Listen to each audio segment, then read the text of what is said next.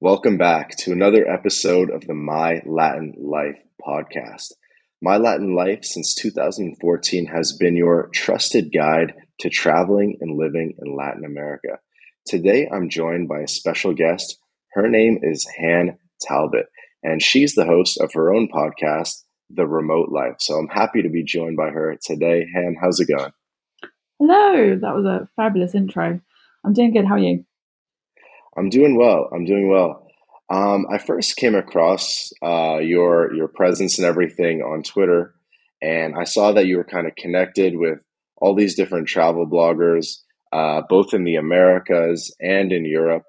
Um, funny, I, I did originally record an episode with uh, Jen Ruiz, Hmm. uh, who who I think you've connected with in the past, Yeah. but or we tried to record, and the I was in this uh, kind of crappy Airbnb in Puerto Vallarta, and my Wi-Fi just like made it unusable. So the episode never made it to the light of day. So I'm really happy to have you on. well, and so I'm happy to have you on because I think you'll probably be our first female guest, and I'm Mm. trying to have a concerted effort to to you know highlight more women um, digital nomads and have more women on the show and stuff. So maybe you can help me with that down the line. But We are out there, I um, yeah, promise. yeah, I hope so. Um, and yeah, so that's that's something I'm working on. But yeah, we, we were talking a bit uh, offline. My Latin life. It's all about digital nomads and people working and living and interested in Latin America, trying to learn more about the different countries. You know, where are good spots to work online, uh, things like that.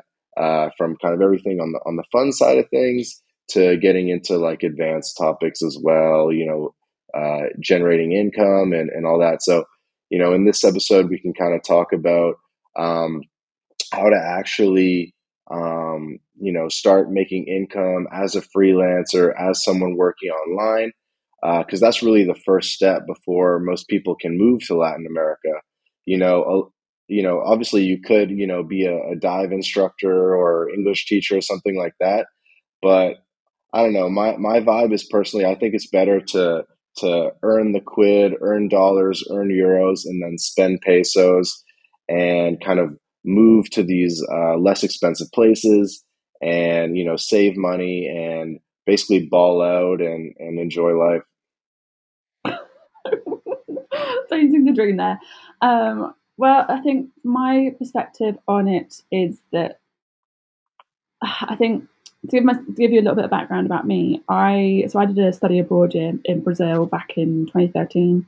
Happened to coincide with the World Cup. Um, people always ask me, um, and I figured that uh, I was I had a um, I missed a flight when I because I used to live in a tiny little island in the south of Brazil, and um, I was on my way back from um, from London at one point, and I had I missed a flight in Sao Paulo and realised, oh my gosh, I can sit in Sao Paulo airport and connect to Wi-Fi and do my like dissertation because my university at the time was like one of the only universities that got you to do your dissertation uh, while you were doing your study abroad. And I was like, oh my gosh, imagine like this is just incredible. I can be working, doing wherever I fancy, like from wherever I want in the world. And that kind of stuck with me afterwards. Was that because I, I then moved to London, as a lot of us Brits tend to after we finish university, and I could see the digital nomad movement, if you like, starting to take off, like for real. Mm-hmm. And I was kind of thinking, yeah, this is a bit of me. I, I do you know, what, someone, someone once said to me, "Oh, you'd be great in a corporate environment," and I don't think that I'm person I talk anymore. so it's like I cannot work in the same four walls, looking at the same four walls five days a week. And so for me, the big push and like the big kind of draw towards remote life really stemmed from feeling and just changing up my environment all the time and or you hmm know at least a bit more routinely than going into a fixed office five days a week. And so from there it was less about picking specific countries although i still would pick specific countries based off on where i personally enjoy going. And how, speaking the language always helps hmm but it, it would be less i think for me it's about okay i'd rather create my dollars as if you will to fit the place i want to go versus where's the cheapest place i can go Is my mm-hmm. kind of approach. Yeah, it's definitely not about the cheapest, at, at least from my perspective, but more about just sort of getting a good value for your money. Mm-hmm. Um, yeah, I and uh, I, I do want to get a little bit more of your story. By the way, I, I was actually in the UK um, just this past October, November, mm. um, and I went down to I went down to Torquay. I was uh, uh, went down to Plymouth. I was in London for a while. I went up to Manchester and up to the Yorkshire Dales. So uh, yeah, in winter. Wow, that's so brave. Yeah, it, it was slippery.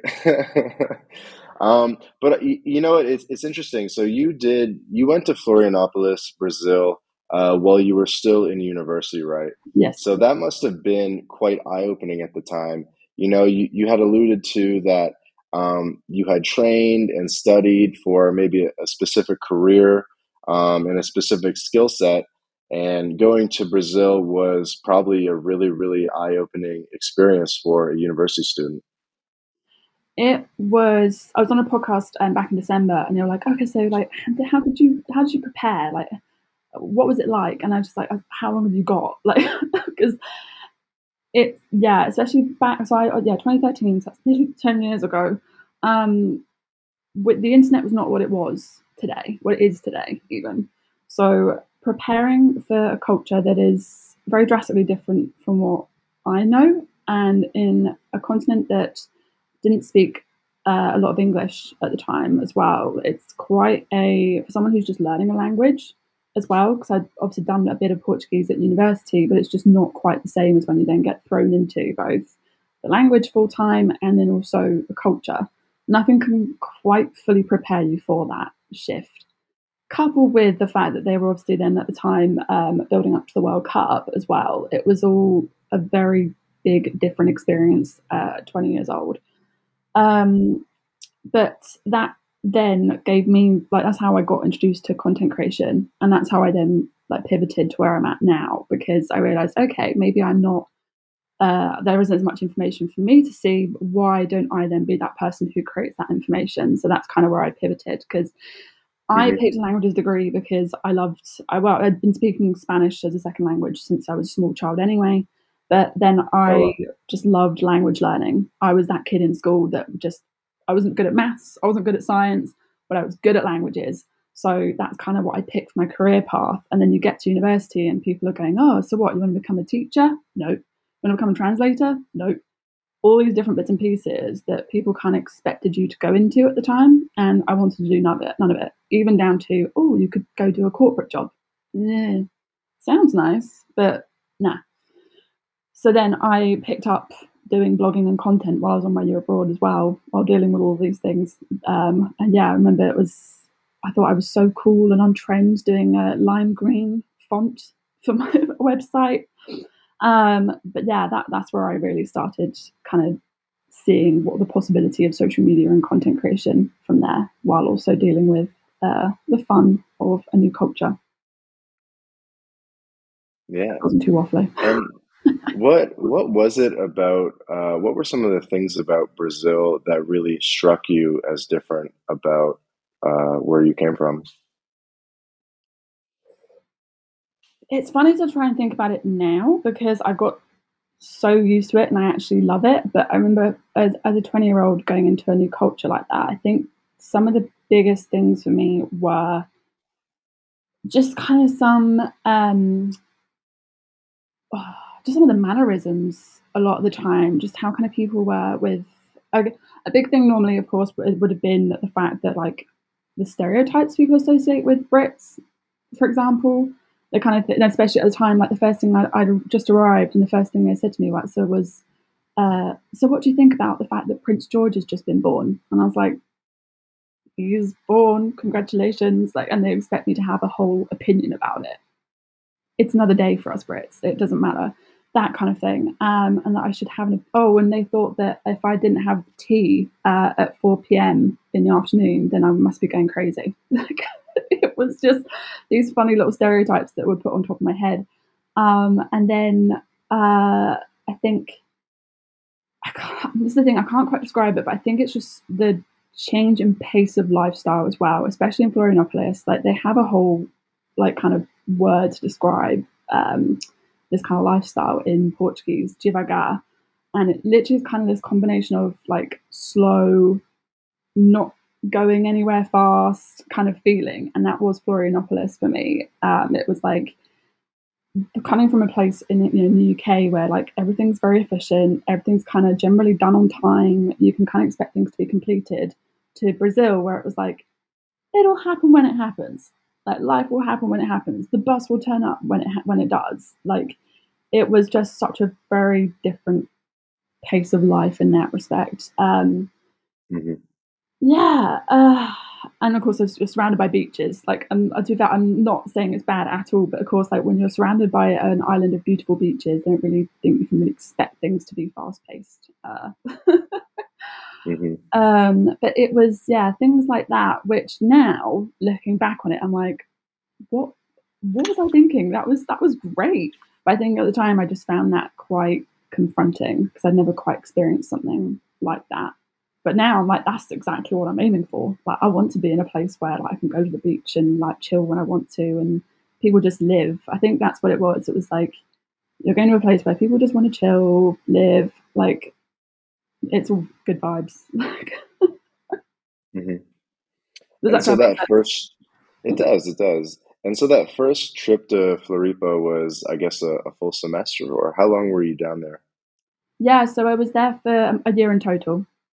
Oh wow. Yeah. Not not bad. It, yeah, I can't complain. It was definitely a. Uh, it was confronting for for someone who you know is kind of away from family um, for the first time properly ever, and and whatnot in a, in a different culture.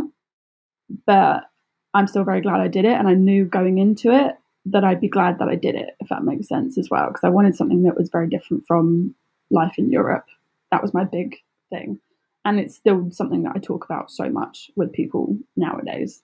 So it was, yeah, different, confronting, but it's still one of the best experiences I've done in my life. And so now, all these years later, I, I imagine you probably spend some time in Portugal. Um, do you keep the Brazilian accent, or have you adapted to Portuguese uh, from Portugal?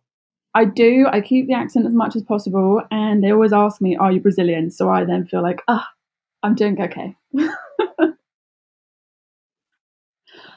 I try not to because there are some differences, obviously, between European Portuguese and Brazilian Portuguese. Like there are certain words that mean like they literally are the same word technically, but they mean two different things in mm-hmm. European and uh, Brazilian Portuguese. Um, and then they also do verbs slightly different, but that's then where I get like, oh well, you're Brazilian, you don't you don't sound Portuguese. And I try to make sure I don't let it slip as much as possible. That's one of those little pride things that I spent long enough learning it and getting it right that I don't want to change it. Nice. Okay, good. So you kept the sotaque brasileiro. Claro. Um, um, I think what's interesting about uh, how you got into online business and building a blog and online presence is that you came from uh, a linguistics background, right? Mm-hmm. I think that would be accurate to say. And so you knew that you wanted to learn foreign languages, which basically meant that you were going to have to live in foreign countries and you were going to have to find a way to make that work to basically earn a living, live in foreign countries and sort of support this lifestyle, this international lifestyle. And so you managed to find your way into, uh, I guess, first blogging because uh, you wanted to share what you were learning. Uh, and and you found that there was like a, a niche or a, a, an empty space where there was a need for content that you were looking for, so you were kind of serving your own need. Um, how were you able to basically start monetizing? How quickly were you starting to sort of see um, sort of positive results and feedback and growth? And sort of how have things sort of taken off from um, like a business perspective? Yeah. So again it's a funny one. So i did content because i love content. I was like that person in university that everyone was like oh my god you're always on facebook or you're always taking pictures like before we kind of understood it. Um, And so yeah, I created this blog, and I thought I, I, I literally said to a friend when I was on my year abroad, I'm gonna create a career from social media. Didn't know how, but I remember watching like you know the likes of Zoella, Fun for Louis, and all these guys back in the day, and thinking right, that's what I want to do. But so what I did was I started. So I got my first job out of university using social media. Like I literally kind of went through even my full time career for the first couple of years out of university using social media and using my website, building skills, if you will, I say in like inverted commas, because yeah, my first website build was not great at all. Um, but just instead of going down the kind of traditional CV route, I would build up my social profile so that I could be like, look, this is what I'm capable of doing. Uh, mm-hmm. I can create a website more or less, and it got better. Obviously, I would hope you've seen it yourself over the years. Um, and just going instead of going down the content creator route, I went down the marketer route instead, um, which people are always surprised about. But yeah, so I then I started going in different marketing roles specifically because I, I like social media, I like kind of seeing where this could go. I then started really loving strategy, so I did a, I did a mixture. I went from marketing to SEO to PR, um, and yeah, ended up basically in events. So then back in 2019, I then thought, uh, this is where I then come back to, no, I, uh, I like doing things on my own terms and working wherever I like too much mm-hmm. to keep going um, in working from offices. So in 2019, I said, right, I'm going freelance. Um, jumped probably before I was completely ready, um, but still one of the best decisions I've made to this day, especially during the pandemic. People were like, oh my gosh, like, how do you feel? This must feel so bad. No, it was still one of the best decisions I could have made um, ever. Because I had um, being on off remote working in my full time jobs anyway. Um, I got permission from different people, done projects based on remote work. That, yeah, that was then where I really thought, no, I want to do a job where not only I'm working on my own terms, but then therefore, as a consequence, creating better results because I'm working in a better, like a much better environment for myself. Um, mm-hmm. And all my skills essentially kind of just seem to work in creative project management very well. So from there, I just started doing again, uh, doing different. Essentially, I, my first kind of full time contract, I still negotiated remote working, and so from there, I did like half and half um, while I still lived in the UK. Um, and obviously, then the pandemic rolled around, and remote working became a lot more kind of easy to do for different people. So, yeah, a lot of my my income largely comes from full time client work or part time client work mostly, and that's kind of how I built it from there. Um, rather than spending money on things as well, I will I've I saved a lot of money as much as possible um, during our lockdowns, so that I then had a good buffer when we came out of it too. Just in case, like not because I expect anything bad to happen, but just have it there so that I can take time off if I want to, and just to do like day to day projects as well. Mm-hmm.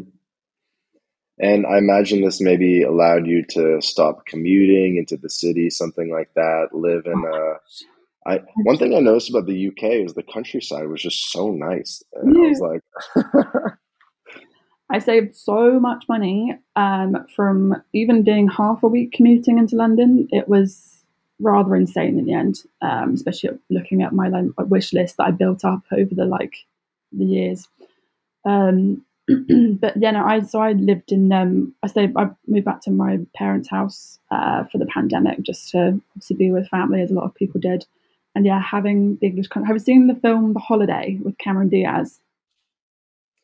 Uh, I've seen like the first 15 minutes, yeah. so the cottage that uh, she stays in, I was based in the village next to where that is filmed. For I do know you're talking about. I do know. I do know you're talking about the the cottage. Yeah. Yeah. So that that cottage obviously doesn't really actually exist in real life, but where lots of that is filmed was where I was staying during the pandemic. So yeah, had the hills, had like yeah, lots of space, which I am very thankful for during that period. Okay. I'm sure uh, any of your friends listening might want to know what part of the UK you're from, if you mind sharing that. Of course. I, if you've not picked up on the accent, uh, I'm from Surrey, which is south of London. Okay, cool. And so there's like train, like it's like I know the trains into London are like it goes far. It goes there's like hour long trains. Yeah, so I think that. my nearest one was always half an hour. So from Guildford, um, which mm-hmm. is on a line from Portsmouth, which I think is a couple hours. And I never used to envy the people who would get the 5 a.m. train from Portsmouth all the way into London every day. Mm-hmm. and another thing I noticed in London when I was there was I was really su- surprised by how big the Brazilian community is in London. I didn't realize that it's like literally like 100,000 plus strong. And it's yeah. probably one of the biggest in Europe. There was a big one in Dublin when I was there, a big community in London, and um, obviously a big community in Portugal. And it was in, um, there's an area of London called Bayswater, I believe, mm-hmm. that they call Brazil Water. Oh, how funny. And um, yeah, and, and I was over there and I was talking to some people, um, and they said that a lot of people um, they either have uh, Portuguese or Italian ancestry, and they sort of got that Italian ancestry passport, and then they decided to you know obviously come over to Europe, but they wanted to be they didn't want to be in Portugal, they wanted to be in an English speaking place to you know learn English and make more money and sort of have that different experience, and that's why. Um, there's a lot of Brazilians in London and in Dublin. Yeah, there's a lot of pockets of Latin American um, communities in London. I think you have to kind of do a little bit of an extra search to find it a lot of the time. Um, so there are two markets as well that, I, again, I don't know what they're like post pandemic, but um, when I lived in London, there was one uh, in Elephant and Castle that was quite um, big as well uh, near the mall. And then there was also a, I think it was literally called La- the Latin American Market um, near Seven Sisters, which is a bit north uh, London. Um, and again, you'd literally walk in, and it was just all you'd hear was Spanish and Portuguese. And like, I remember I took a uh, old housemate, and I was like gushing. I was like, "Oh my god, I can get all these things without paying crazy like export tax and all the rest of it." And he was like, "Okay, Han, cool."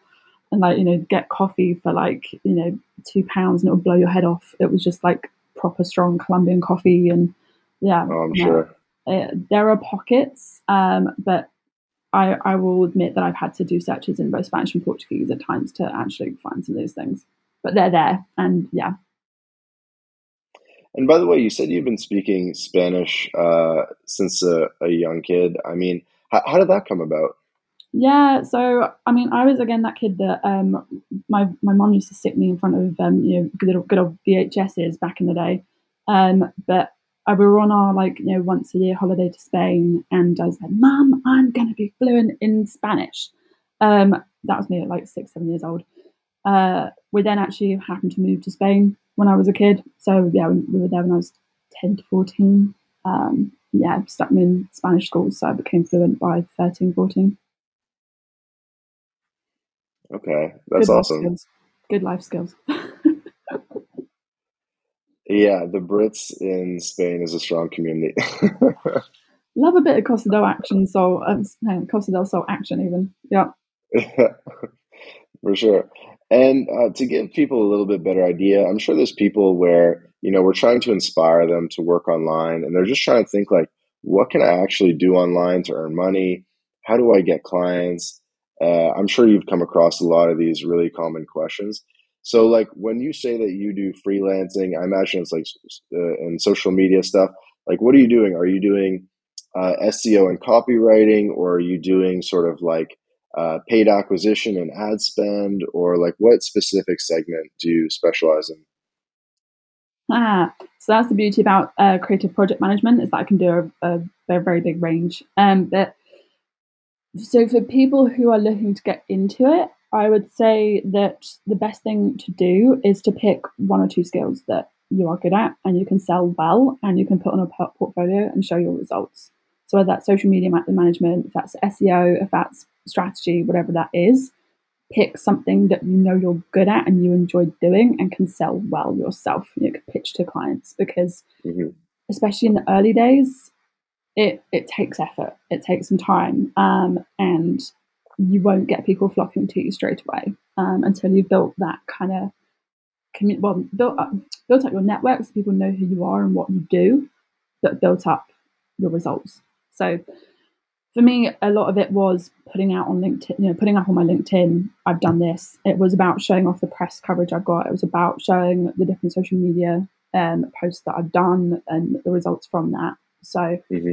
And for me, that's to answer your question originally as well. So I do a mixture. So again, uh, I started off with project management for events. Well, this was pre-pandemic uh, for events and uh, influence marketing campaigns then uh, went into virtual events with the pandemic. Um, some of it was social media strategy, and it just has been a big mix mix of that basically since. So, uh, like I worked with um, a company to launch um, another campaign again last year that was project management, but again it's social media. Uh, I'm working with a client on TikTok strategy at the moment. It varies.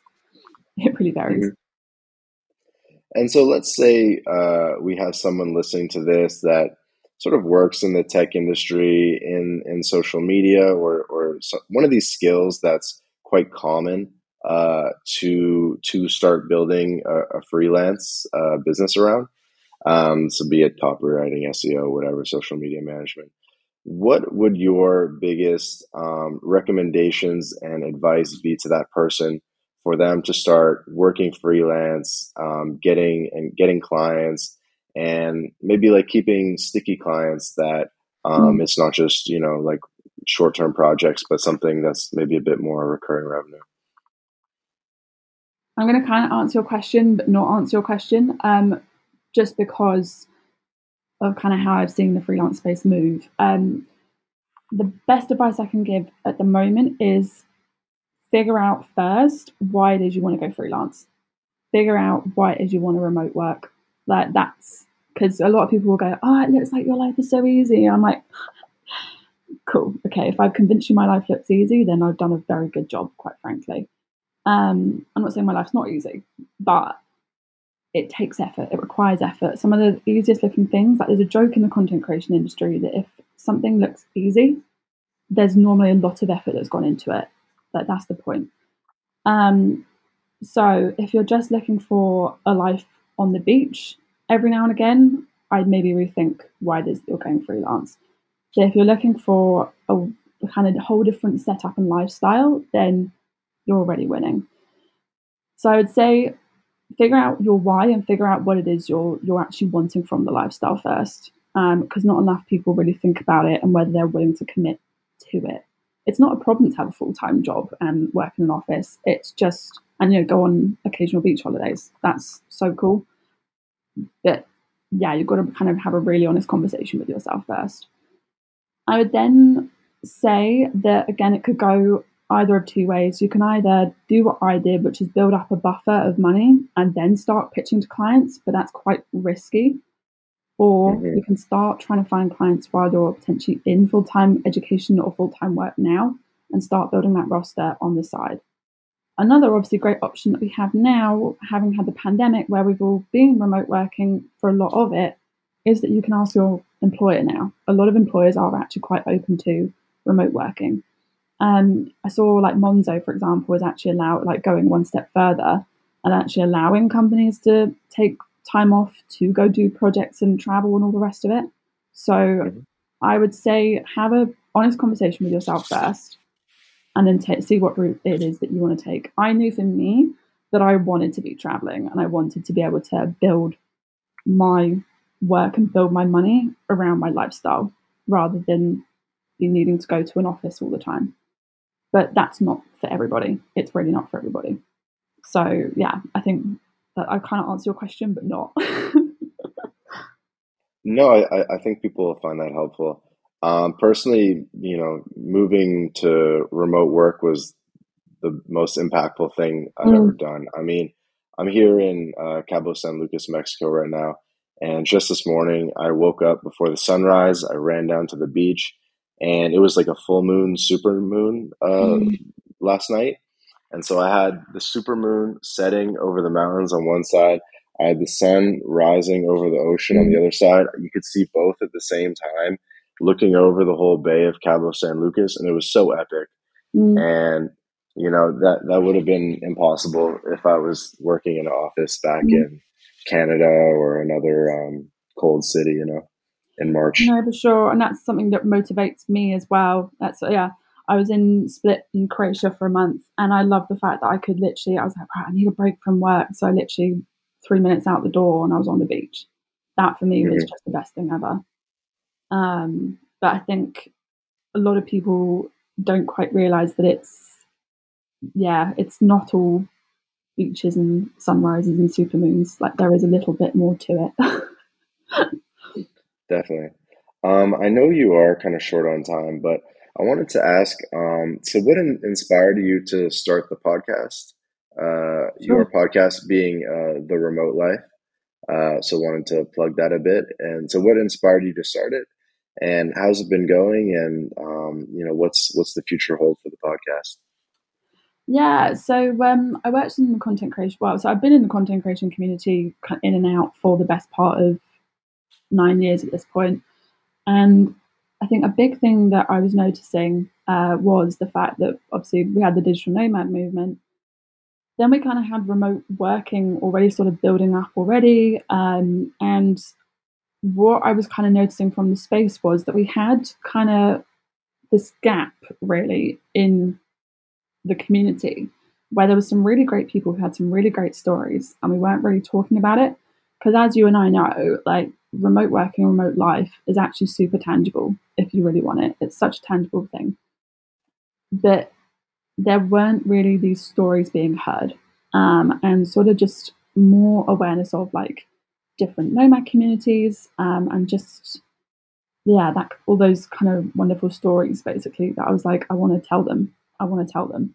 So the remote life was born out of being able to answer questions that i wasn't seeing answered and also telling stories that i knew were there and available to be heard from different travel bloggers from people who work who are building businesses while being based somewhere but also being remote workers so it was just that kind of thing.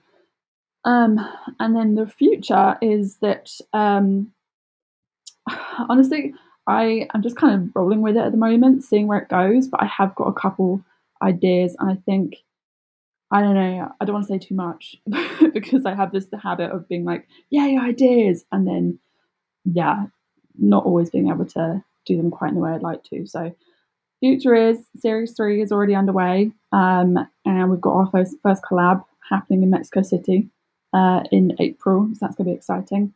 Um, What's that? Then, pardon? What's that collab? Collaboration, yeah. Okay, what's ha- what's happening in Mexico City? You're gonna have to stay tuned. okay, well, I'm in I'm in Mexico. I'll be in Mexico in April, so let me know if uh, come out, on. come hang out in Mexico City. Going to be in Mexico City for five weeks. Come hang out. I, I definitely could do it. And but yeah, no. So yeah. I want to build up on that. Um, sorry, just to actually not go off on a massive tangent, but yeah, I want to build that up, and uh, I'm hoping to build that into more of a business and brand in its own right. Definitely. I know what you mean about everyone having a story and there being a lot of stories out there. I mean, I've been, you know, I visited a lot of the digital nomad hubs in Latin America. And what I've noticed is that every single person basically has like a totally different way of making money, a totally different business, mm. totally different industry. And what's weird is like we're all together, we're, you know, going for beers together and this and that, mm. but we're all like working on separate, completely separate things. Um, my favorite thing was going to Split, and uh, so being an events planner by trade, I was like, I'm gonna like just see who's around for a, a drink and whatnot. It ended up being like this event of like 20 people with our own set menu. In the end, it was fantastic. Um, but one of my favorite conversations was that I just I sat down. I've just got to know these people for like for five minutes, and someone went, "So taxes," and rather like on a normal conversation, people would be like, "What?" But I was like, do you know what? This is interesting to know. I have no idea, but I want to be able to like hear about like how you do your taxes and how different people do it. I loved having those random conversations that you can't you can only have with a certain few people. It was great, really good fun. Yeah, definitely a lot of smart people out there, and I think what's happening right now in some of these digital nomad remote worker communities is a lot of new ideas are being formed because this whole remote work thing mm. is barely 10 years old. You could argue it kind of started with Tim Ferriss and the Four Hour Work Week, which I think came out in 2009. Um, but really only started like really, really taking form, I feel, in like maybe 2015. And so when I'm in Medellin or Playa del Carmen or, you know, whatever it is in Europe, um, you know, we're, we're coming up with a lot of these ideas around um, community and co-working and co-living and different things like that for the first time. And it really has a really interesting energy in the same way where, you know, maybe New York in the 80s was a point in time, or San Francisco in the 1960s was a point in time, or, you know, London and the whatever, the Beatles era or something. I feel like um, right now, like what's happening in some of these digital nomad communities is one of those like really special point in times that uh, you just got to be there for. Absolutely. I think if you can, and if it's on your mind, this is what I said about um, doing study abroad back in December. I was like, if it, if you've got the itch, scratch it.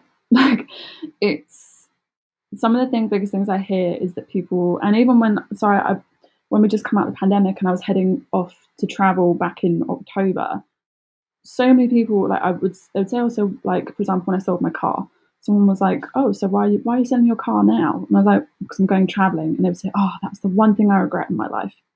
I heard that so often, like, "Oh, good for you! Like, go travel, go see the world."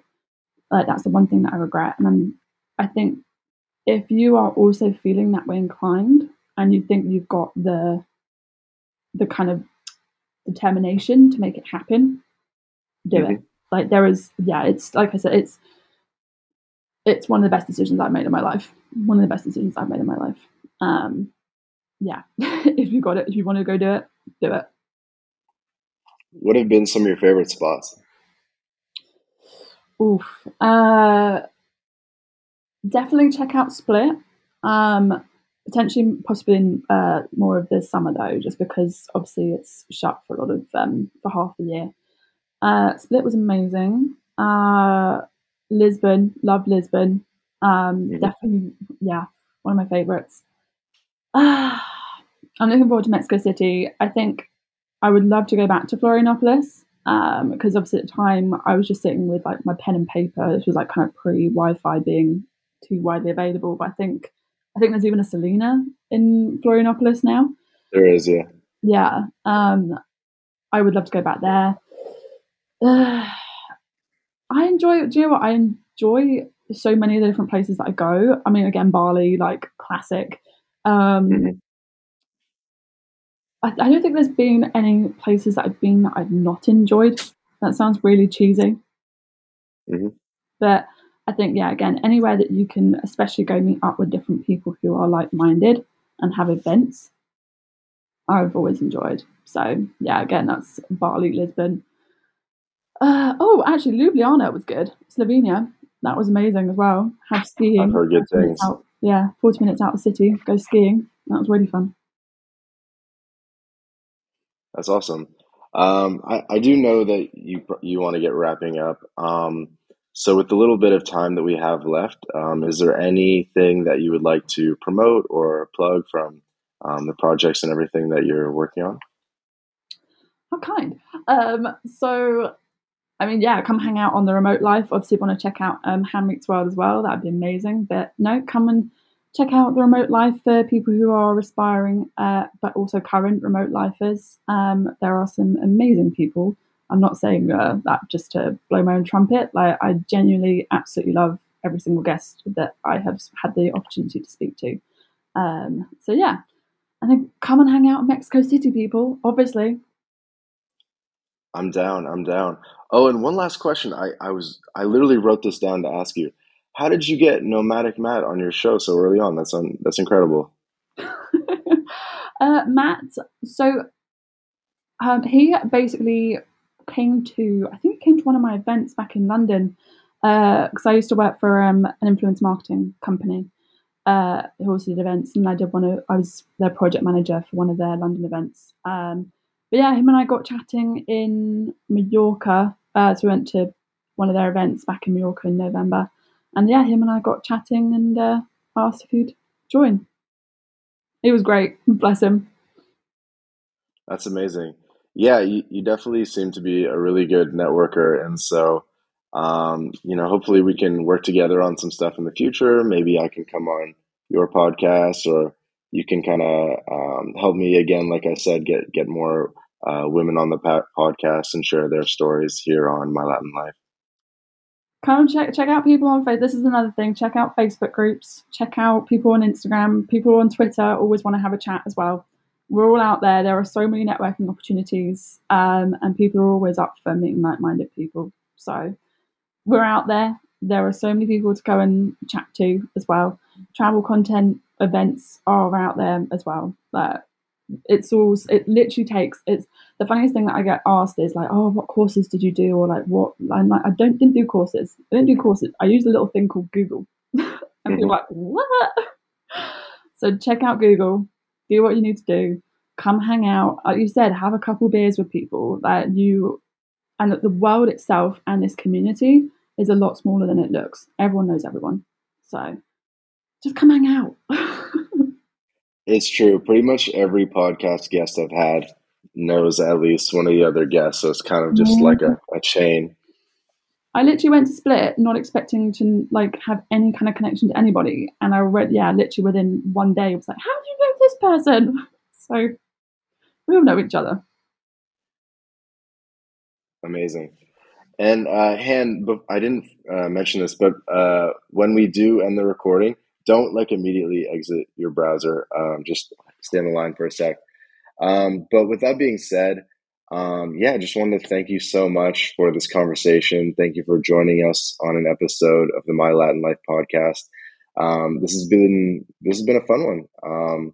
Hearing from someone's experiences, uh, coming from Europe, coming from a different background, and all that. And I hope uh, this has inspired people. Thank you so much for having me. Yeah, it's been uh, fun to chat about all things remote life, which I love. Absolutely. And uh, hopefully we can make Mexico City happen. We'll see. Mexico City, make it happen. All right. All right. Bye for now.